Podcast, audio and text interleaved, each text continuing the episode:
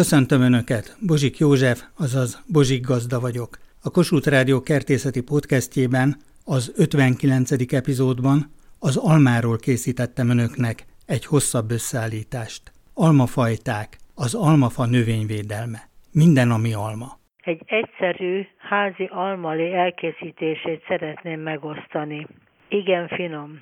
Ragyogó lehetőség az ivóli elkészítésére. Az almákat meghámozom és lereszelem. Egy kiló almára 40 deka cukrot számolok. Egy nagyobb tálba beleöntöm a lereszelt almát, ráöntöm a cukrot, két-három citromhéját belereszelem, és hozzáöntöm a citromoknak a levét is. Jól összekeverem, lehet egy kis fahéjat is ráhinteni, ízlés dolga. Hogyha tálba ott hagyom, két nap múlva bőséges levet fog ereszteni.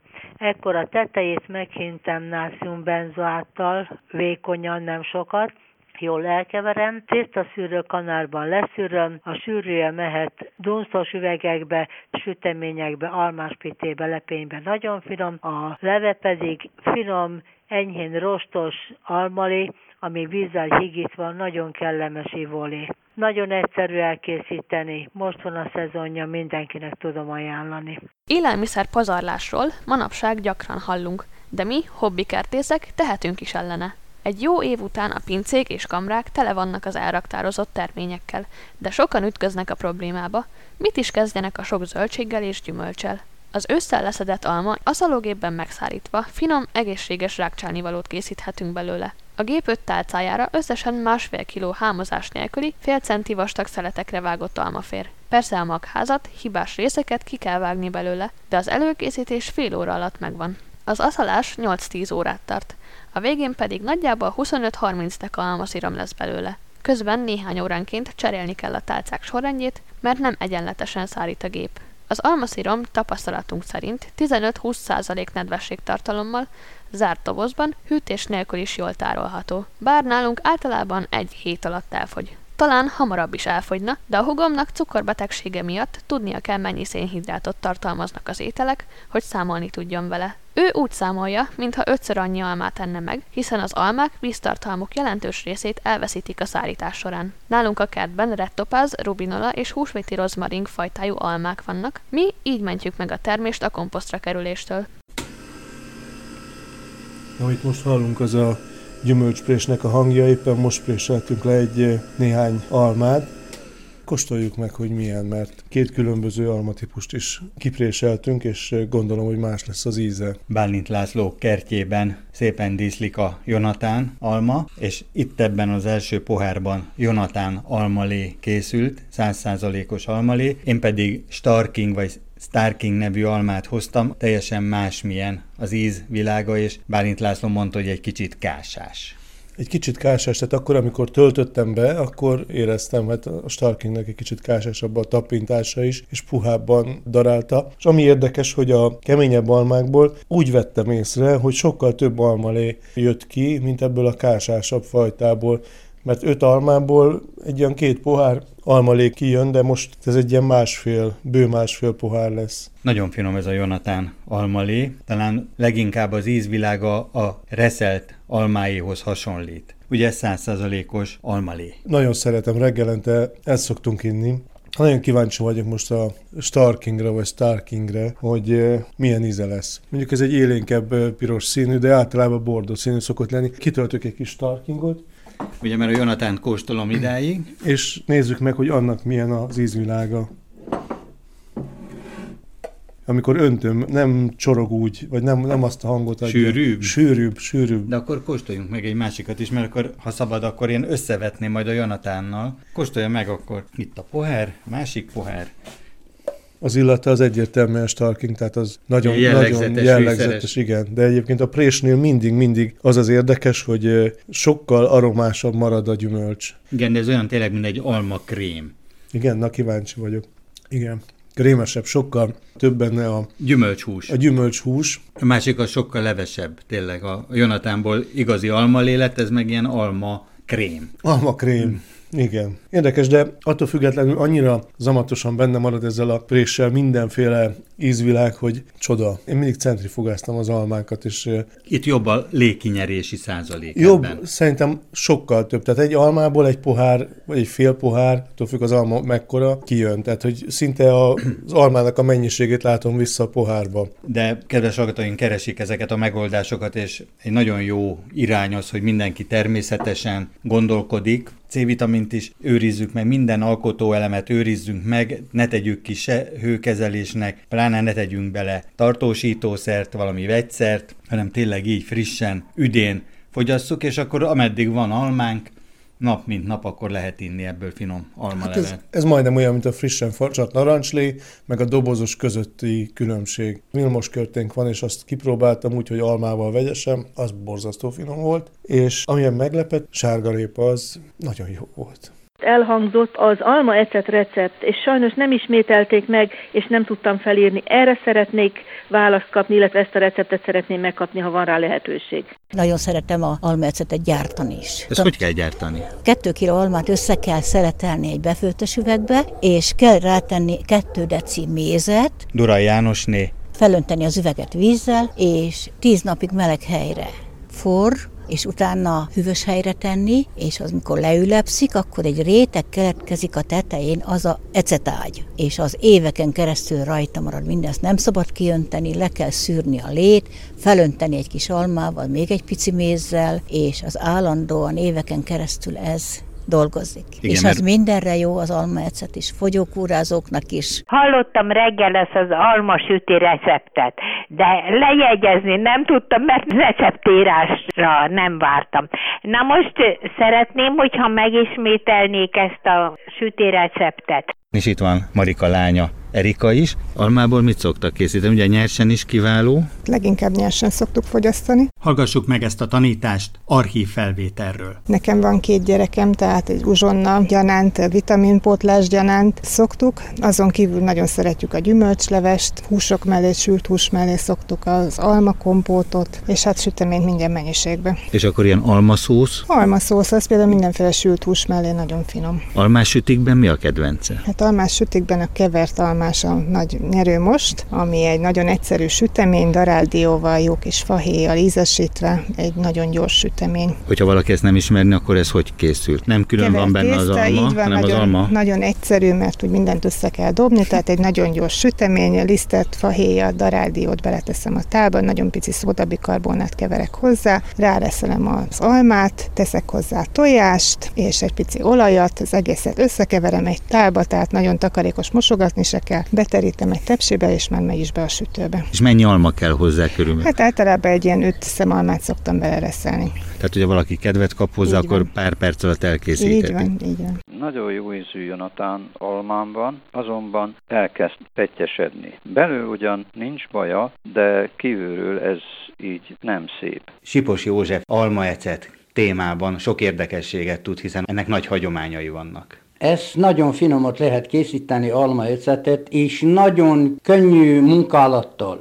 Az első, hogy össze kell törni, össze kell valamivel zúzni azt a bizonyos bármilyen gyümölcsöt, épp rohadt ne legyen, és akkor ezt egy edénybe hagyni két napot, hármat is lehet, amelyik alatt ő senyhedni kezd, ez mit jelent, hogy senyhedni kezd? A meglévő gyümölcs, ami össze volt szúzva, jobban nyákosodik el, és jobban kiadja végül azt a bizonyos folyadékot, azt a bizonyos származékot, ami benne van. Vizet nem teszünk nem, hozzá? Nem, semmit se. Oly sok levet ad, és oly kevés marad egy két-három nap után ez a bizonyos zúzalé, mint akár a szőlőt, amikor kipriselte, és másnap, hogyha újból nyomott, újból még ad levet ki. Egy kis cukrot teszünk hozzá? Kérem, amikor ez két-három nap után kipréselődik hagyományosan szőlőpréssel, akkor, hogyha almaecetet jót akar csinálni az ember, akkor nagyon jó, hogyha egy fokolóval, mustfokolóval,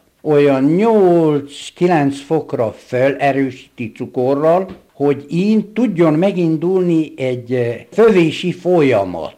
Tehát erjedés. Ugye ez a fővés, ez azt jelenti, hogy erjedés. Erjedés, igen. Hogy ez megindult, és akkor ő nem tud nagyon sokat forni, erjedés úgy mondva, hanem egy bizonyos idő után leáll, és akkor saját maga magából nem szabad az bántani, hagyni kell egy-két hónapot, akkor majd megtetszik látni, hogy micsoda egy valódi finom, de jelzem, persze itt már a fokot mondtam, hogy nem mindegy az, hogy milyen almából, savankás ízű vagy édes almából, hogyha édesebb az alma, akkor persze kevesebb cukor kell belőle, csak azt a fokot elérni. Tehát akkor így készül az almaecet, és az almabor? Az összezúzásig ugyan azonos ezzel, csak akkor azt nem kell tartani oly sokat, körülbelül egy két nap után jó feltétlenül, hogy kipréselni, és azt ott, ha úgy akarja, hogy jó bor legyen belőle, akkor legalábbis 18 fokra fel kell cukorral erősíteni, mert az almának tudjuk azt, hogy nincsen közél se az a cukor tartalma, amint a szőlőnek van. Ezt fel kell erősíteni ennyire, és akkor hagyományosan az szerint, ahogy a szőlőbort hagyjuk, hagyni de nem teljesen, hát persze ezt már aki bort csinált, azt tudja, hogy nem teljesen dugatlanul, hanem egy olyan pipogóval vízbe, az a legjobb, mert akkor nem veszít a minőségéből. A cefrézésnek vannak mesterfogásai, most ősszel nagyon sok olyan gyümölcs érik, amelyet most kezdenek el a kollégák cefrézni, akár a bodzára gondolhatunk, almára, körtére, birs gyümölcseire, és látja az ember, hogy bejönnek az alma alapú párlatok. Somogyi József címzetes főiskolai docens milyen alapvető szabályokra hívná fel kedves hallgatóink figyelmét? Cefrézés. Bármilyen fajta gyümölcsről van szó, meg kell választani a legillatosabb, legaromásabbat, ha van erre lehetőség, mert ugye majd az fogja adni azt a komplexitást a pálinkának. Az érettség nagyon fontos, tehát körülbelül 70-80 százalékos érettségbe illik, hogy legyen. Mert ha viszont túlérett a gyümölcs, például a barack esetében szétesik a gyümölcs, akkor az azt is jelenti, hogy már oxidálódnak bizonyos illatalkotók, tehát egy picit romlik a minősége, azon kívül könnyebben fertőződik is mellesleg. Tehát, tehát például a szilvánál is akkor ez fontos, tanítás. Ez a szilvára is teljes mértékben áll. Ha megvan ez a jó minőségű gyümölcs, akkor tiszta legyen a gyümölcs, tiszta legyen az edény. A gyümölcs úgy legyen tiszta, hogy nem kell feltétlen mosni, csak ne legyen benne ágdarabok, tehát mechanikai szennyeződésektől mentes legyen. Föld ne legyen benne, mert aztán a később nagyon komoly problémát, a talajbaktériumok nagyon furcsa erjedést produkálnak, és akkor méreg keletkezik egyébként az akrolein. Ezután jöhet a gyümölcsnek tulajdonképpen a feltárása, ennek a jó minőségű gyümölcsnek a feltárása, hatása, ami azt jelenti, hogy valamilyen módon szétnyomjuk, megtörjük, összezúzzuk a gyümölcsöt. Pektinbontó enzim kell-e hozzá? Például a bírsalmát, ami gyakorlatilag tele van rostos részekkel, és létartalma nincs, ott megkísérelném, mert ott gyakorlatilag javítja az alkoholkihozatalt, és egy kicsit mozgathatóbbá teszi a cefrét. Egyre kell vigyázni, hogy a gyártó által előírt mennyiséget tegyük bele a, a cefréhez, az nagyon szigorúan. Nem szabad túldozírozni. Nem szabad, mert metil alkohol keretkezik a túlzott pektin adagolásból. Tehát ez szigorúan csak ahogy előírták. Csak ahogy előírták, semmi többet. Vizezni lehet, nem lehet vizezni. Kárt nem okozunk a dologgal. Vannak fejlett technológiák, amikor van egy préselési folyamat. Tehát úgy nyernek egy levet, például Franciaországban Kalvadosznál. Csinálnak egy alma levet, és úgy, mint a bort kierjesztik, bort készítenek, almabort, és abból készítik lepárlással a kalvadoszt. Borpárlat. Igen, vagy a borpárlat, így van. Ami Tehát alma-bor párlat végül is. Így, így van, alma-bor párlat. Hihetetlen nagy a beruházási igénye egy olyan présrendszernek, amely kiméletesen ugyan, de kipréseli a gyümölcsöt, és egy levet kapunk. Magyarország vezető fő almáiból nagyon érdekes lenne, hogyha ezzel a drága technológiával, de ezt a francia típusú almapálinkát megcsinálnánk. Igen, a pénz akadályozza ezt az egész folyamatot, mert valóban, főleg, hogyha egy ilyen túltermelés van, akkor mindenféleképpen ebbe az irányban nagyon szépen el lehetne menni, abból főznek egy alma párlatot. Szíveskedjen tájékoztatni hogy a húsvéti rozmaring almát melyik hónapban kell szüretelni, mert most már eléggé hullik, kérem, ha lehetőség van rá, a hajnali műsorban szíveskedjen tájékoztatni. Kedves hallgatón kérdését tolmácsolom dr. Szani Zsoltnak, a Nébi alma téma vezetőjének. Téli almáknak a szedési ideje és a fogyasztási ideje eltér, tehát korábban szedjük őket, és a tárolás során érik el a fogyaszthatóságot, amikor már élvezeti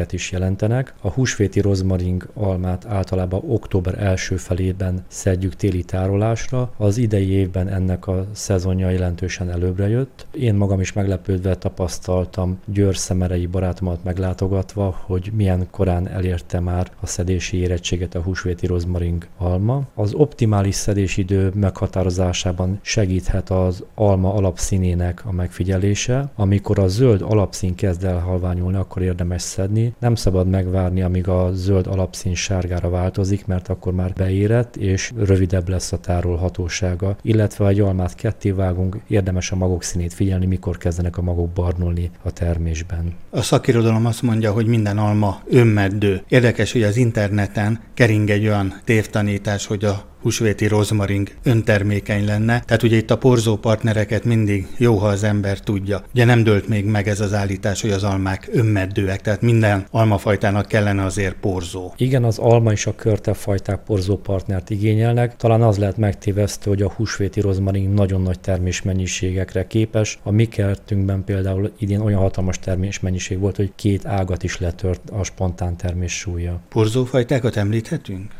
Igen, ilyenkor arra kell figyelni, a tévhit szerint a későbbi érésű almák későbben is virágoznak, ez nem függ össze, általában egy időben virágzó fajtákat kell társítani, hogy kölcsönösen jól termékenyítsék egymást. Tehát ez nagyon fontos, amit az előbb dr. Szani Zsolt mondott, hogy együtt virágozzanak, mert akkor tudják az egyik fáról a másikra vinni a jótékony olyan virágport, ami ki is csírázik, és kötődést, termékenyülést szerez, és akkor így kifejlődik belőle a gyümölcs. Igen, és arra érdemes érdemes figyelni, az almafajták között nem csak diploid, hanem triploid fajták is előfordulnak, ilyenkor akár két porzó fajta biztosítására is szükség lehet a jó termékenyüléshez. Ilyen például a mucu vagy mucu nevű japán fajta, ilyen kicsit a goldenre emlékeztet külsőleg, aztán a Gravensteini például ilyen, és a Jona Gold is. Tehát ezekre figyelni kell, hogy nem elég egy, hanem legalább kettő, mert a triploid fajták nem tudják visszaporozni a másik fajtát, mert a pollenjük az életképtelen. A régi almafajták között az egyik vezető kedves hallgatóink tudatában is a pónyikalma, dr. Szani a Nébi témavezetője, és előttünk a számítógép, illetve egy könyv, részletes fajtaleírással, nevekkel, társnevekkel, már hogy a Döbrentei kódex is említette. Igen, a pónyik alma eredetéhez több történet is fűződik, ortodox kolostornak az udvarál vagy közeléből. Pónyik almának a fajta neve innen ered, hiszen ott egy Pojána Mik kisrét nevű helyen volt ez található. Azonban pónyik alma fajta nevet már a Döbrentei kódexben leírták 1508-ban. Egri egyház megyés pap másolt egy még korábbi munkából ezt, és itt az énekek énekében szerepel a pónyikalma, pontosabban palnyika alma, amit a hasonlatokban a legértékesebb, legszebb kifejezésére használtak föl. 1284-ben a Felföldön, tehát a Kárpát-medencének ezen a vidékén már ismert egy Pónyik nevű település, illetve megfontolandó, hogy Palócföldnek a nyugati végén Nagyorosziban mai napig ismerik ezt a fajta nevet, Pányika Alma néven. Végül is a homályba vész az eredete, vagy több leírás is van, tehát több történet, hogy melyik az igaz, de akár egymásra is épülhet, hiszen itt évszázadokat ível át. Itt van előttünk a kép, picit elnagyoltan a Golden Almára emlékeztet, amikor még zöld, tehát ilyen zöldes-sárga? A színe mindenképpen, hiszen egy zöldes-sárga színű alma, az alakja lapított gömbölyded alakú almáról van szó. Az, hogy egy almafajtát a világban több nemzet a magáinak érez, csak emeli az értékét. Példaként említeném meg, hogy itt a Kárpát-medencében több olyan gyümölcsfajtát ismerünk, amit magyarok, németek, szlovákok termesztettek, vették a hasznát és éltek meg családok belőle. Például ilyen a palocok között lánycsecsőnek ismert alma, a szlovák koncsiárka néven ismert, a német kisebbségek hasonló almát of nose, kosorú almaként ismertek. De akkor ez nem a jellova alma. Nem. Mert az is kapott ilyen nevet. Akkor a pónyikalmának mik a legnagyobb értékei? Kellemes íze, édes fűszeres ízzel jellemezném ezt a fajtát, jó húsállományjal, téli alma, ami külön értéket jelenthet egy családi ház kertjében. Rezisztencia viszonyai mennyire ellenálló a gombás betegségekkel szemben, ugye lisztharmat, varasodás? Domb- és hegyvidéki termőhelyeken jól érzi magát házi kertekben. Hogyha valaki ilyenhez hozzá akar jutni, akkor nagyon körülményes megszerezni? Egyre több faiskola foglalkozik történelmi fajták és tájfajtáknak a szaporításával, szerencsére egyre könnyebb hozzájutni. Tehát akkor most nekiálltunk keresni a pónyikalmát az interneten.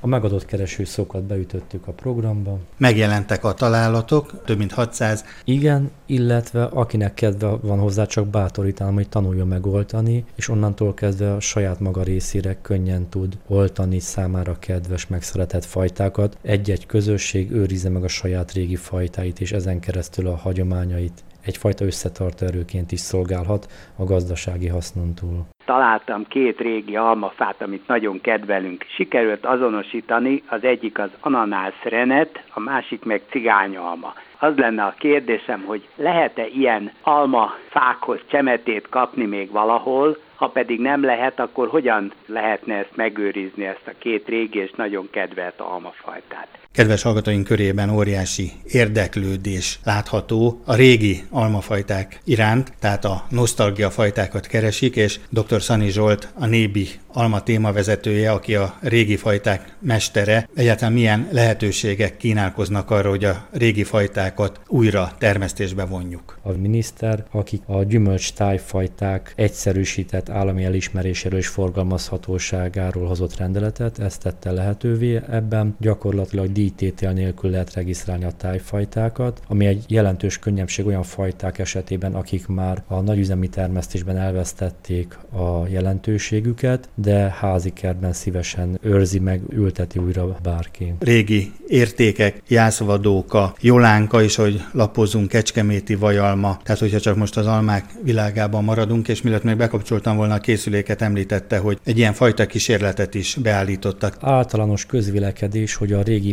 fajták nagyon jó rezisztenciával rendelkeznek, azonban fontos ilyenkor számításba venni azt is, hogy nagyon sok olyan károkozó, kártevő, ami az almatermesztést veszélyezteti, az utóbbi 100-150 év került be a Kárpát-medencébe Magyarországra, és az ezekkel szembeni ellenálló képesség külön vizsgálatot igényel. Egyes intézmények, faiskolák felkarolták a tájfajták ügyét, és ismét szaporítják ezeket, és akik éltek a gyümölcs tájfajtákról szóló rendelet előnyével is bejelentették a nemzeti fajtajegyzékre a tájfajták közé regisztráltatták a fajtáikat, ők mintát adtak a részünkre, amiket a Nébi helvíciai növényfajta kísérleti állomásán telepítettünk el, illetve fogunk telepíteni. Reméljük, hogy hasznos referencia lesz a régi fajták alföldi szerelmesei számára. Mi okozza az almának a barna foltosságát? Állítólag hiány, de én már megpróbáltam több mindent, virágzás óta kálcium tartalmú lomtrágyával permetezek, de az olmák egyre inkább. Eddig csak a Jonathan típusúak barnultak, de most már ilyen is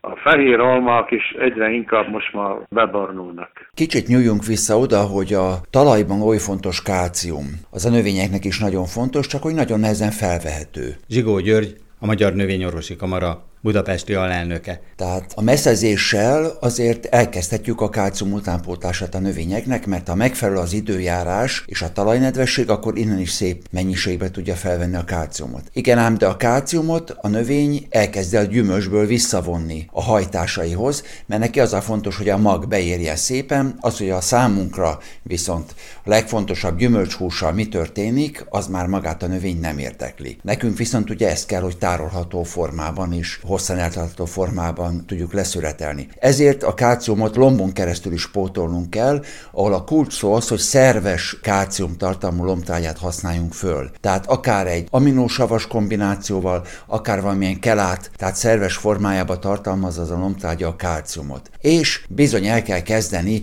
már diónyi nagyságnál. Sőt, van olyan szakirodalom, ami azt mondja, hogy az összes kálciumot a diónyi nagyságig veszi fel 90%-ban például az alma. Ez nem azt jelenti, hogy le kell állnunk a kálcium utánpótlással, mert egészen szüretig folytathatjuk valamelyik szerves kálciumtartalmú készítménnyel, akár 3-4-5 naponként is a lombtrágyázást. Így, ahogy tanár úr említi a kelátkötést, ez nagyon fontos, és tényleg a lombon keresztül is felszívódik, illetve nagyon érdekes, hogy a zöld gyümölcsön keresztül is felszívódik, tehát maga a gyümölcs közvetlenül is felveszi, megvannak ezek a kis ektodezmák, ezek ugyanolyan speciális képletek, mint ahogy a sztómák, a légzőnyílások, de itt a tápanyagot fel tudják venni rögtön közvetlenül. Timon Béla professzor úr mondta mindig azt, hogy ez olyan, mint az infúzió, hogy nyilván mi is, hogyha jó állapotban vagyunk, akkor egy csirkepaprikás az embert jól táplálja, de amit tanár úr említett, ugye a kalcium a gyökérzeten keresztül, de hogyha megszorul a növény, nem tudja fölvenni, akkor egy ilyen infúzió a kelát kötésben a lomtrágya, és a lomtrágyát pedig így, ahogy tanár úr említés, a szakirodalmi technológiai leírások is, tehát szinte virágzástól a szüretig folyamatosan alkalmazni kell,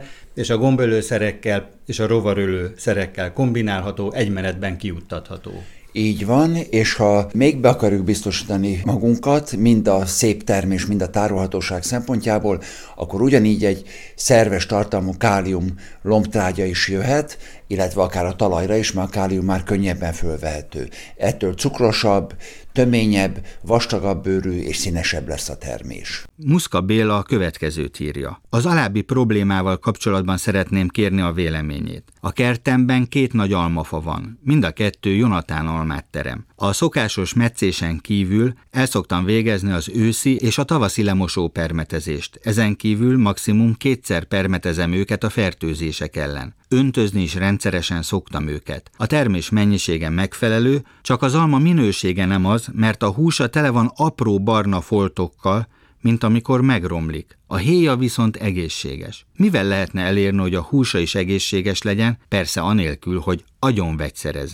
Amikor először elolvastam Muszka Béla levelét, akkor arra gondoltam, hogy kálcium hiánya lehet a fának. Erre a messzezést szokták ajánlani, illetve méztartalmú műtrágyát. Esetleg kálciumtartalmú lomtrágyát tavasszal, amikor elkezd a fa hajtani, illetve virágozni. A kelátok, ez egy speciális kötés, a lomtrágyák esetében, az ilyen kötésben lévő kálciumot fel tudja venni a fa. Olyan ez, mint az infúzió. Ha a héja is beteg lenne, egyébként ez is gyakori betegség a Jonatánnál, szinte speciális betegsége, úgy nevezik, hogy lenticella foltosodás. A Jonatán fajtakör tipikus élettani betegsége, hiszen a Jonatán 1800-ban az Egyesült Államokban, New York államban, Woodstockban született Philip Rick farmján, és jó barátjáról Jonathan Hasbrookról nevezte el Jonatánnak klónozással, szemzéssel, oltással szaporítják, vannak olyan szakértői vélemények, amelyek szerint akár el is öregedhet egy fajta, és akkor bizony különböző élettani betegségek ütik fel a fejüket.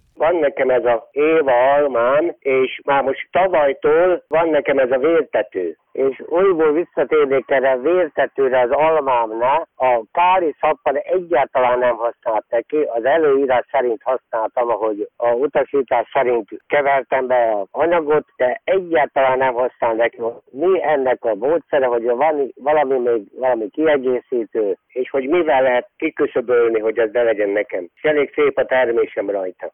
Keresztes Ferenc növényvédő szakmérnök kollégámtól hallottam életemben először, hogy a vértetvek ellen egy százalékos káliszappanoldattal is lehet permetezni, mert ez kiszárítja a viaszos telepeket. A permetezést célszerű 10-14 naponta megismételni, amíg a vértetvek el nem pusztulnak. Tauer Lászlóné vagyok.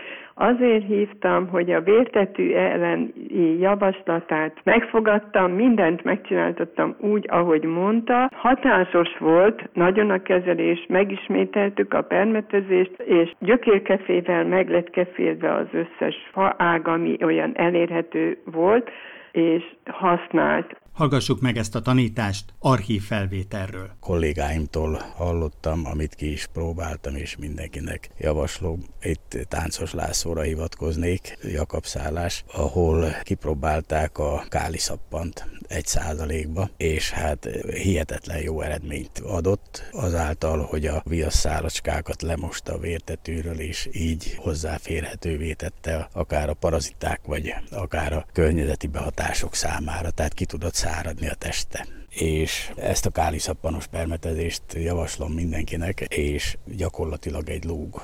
Lúg, ami rendkívül hatékony, én úgy ítéltem meg, hogy 90% fölötti hatékonyságot értem el vele. Egyébként megnéztem a 1%-os káliszappannak a pH-ja 9-es.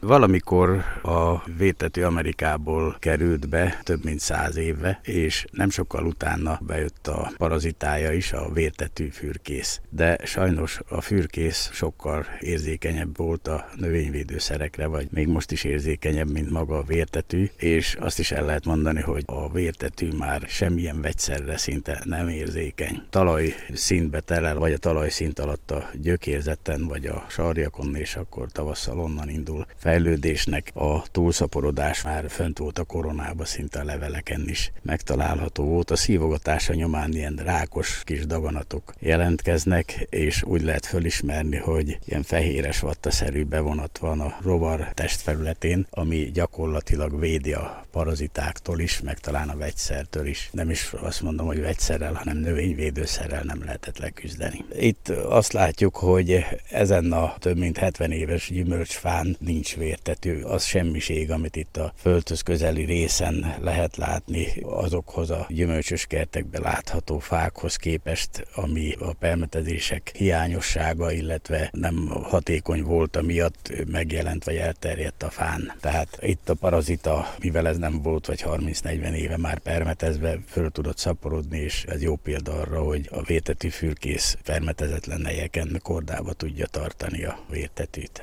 Kedves hallgatóink, van egy éjjel-nappal működő üzenetrögzítő. Ezen várom az önök kertészeti kérdéseit, amelyek alapján készítem el az újabb összeállításokat. A telefonszám a következő 061 328 73 00. Várom önöket egy újabb epizóddal a Bozsik Gazda Podcastben.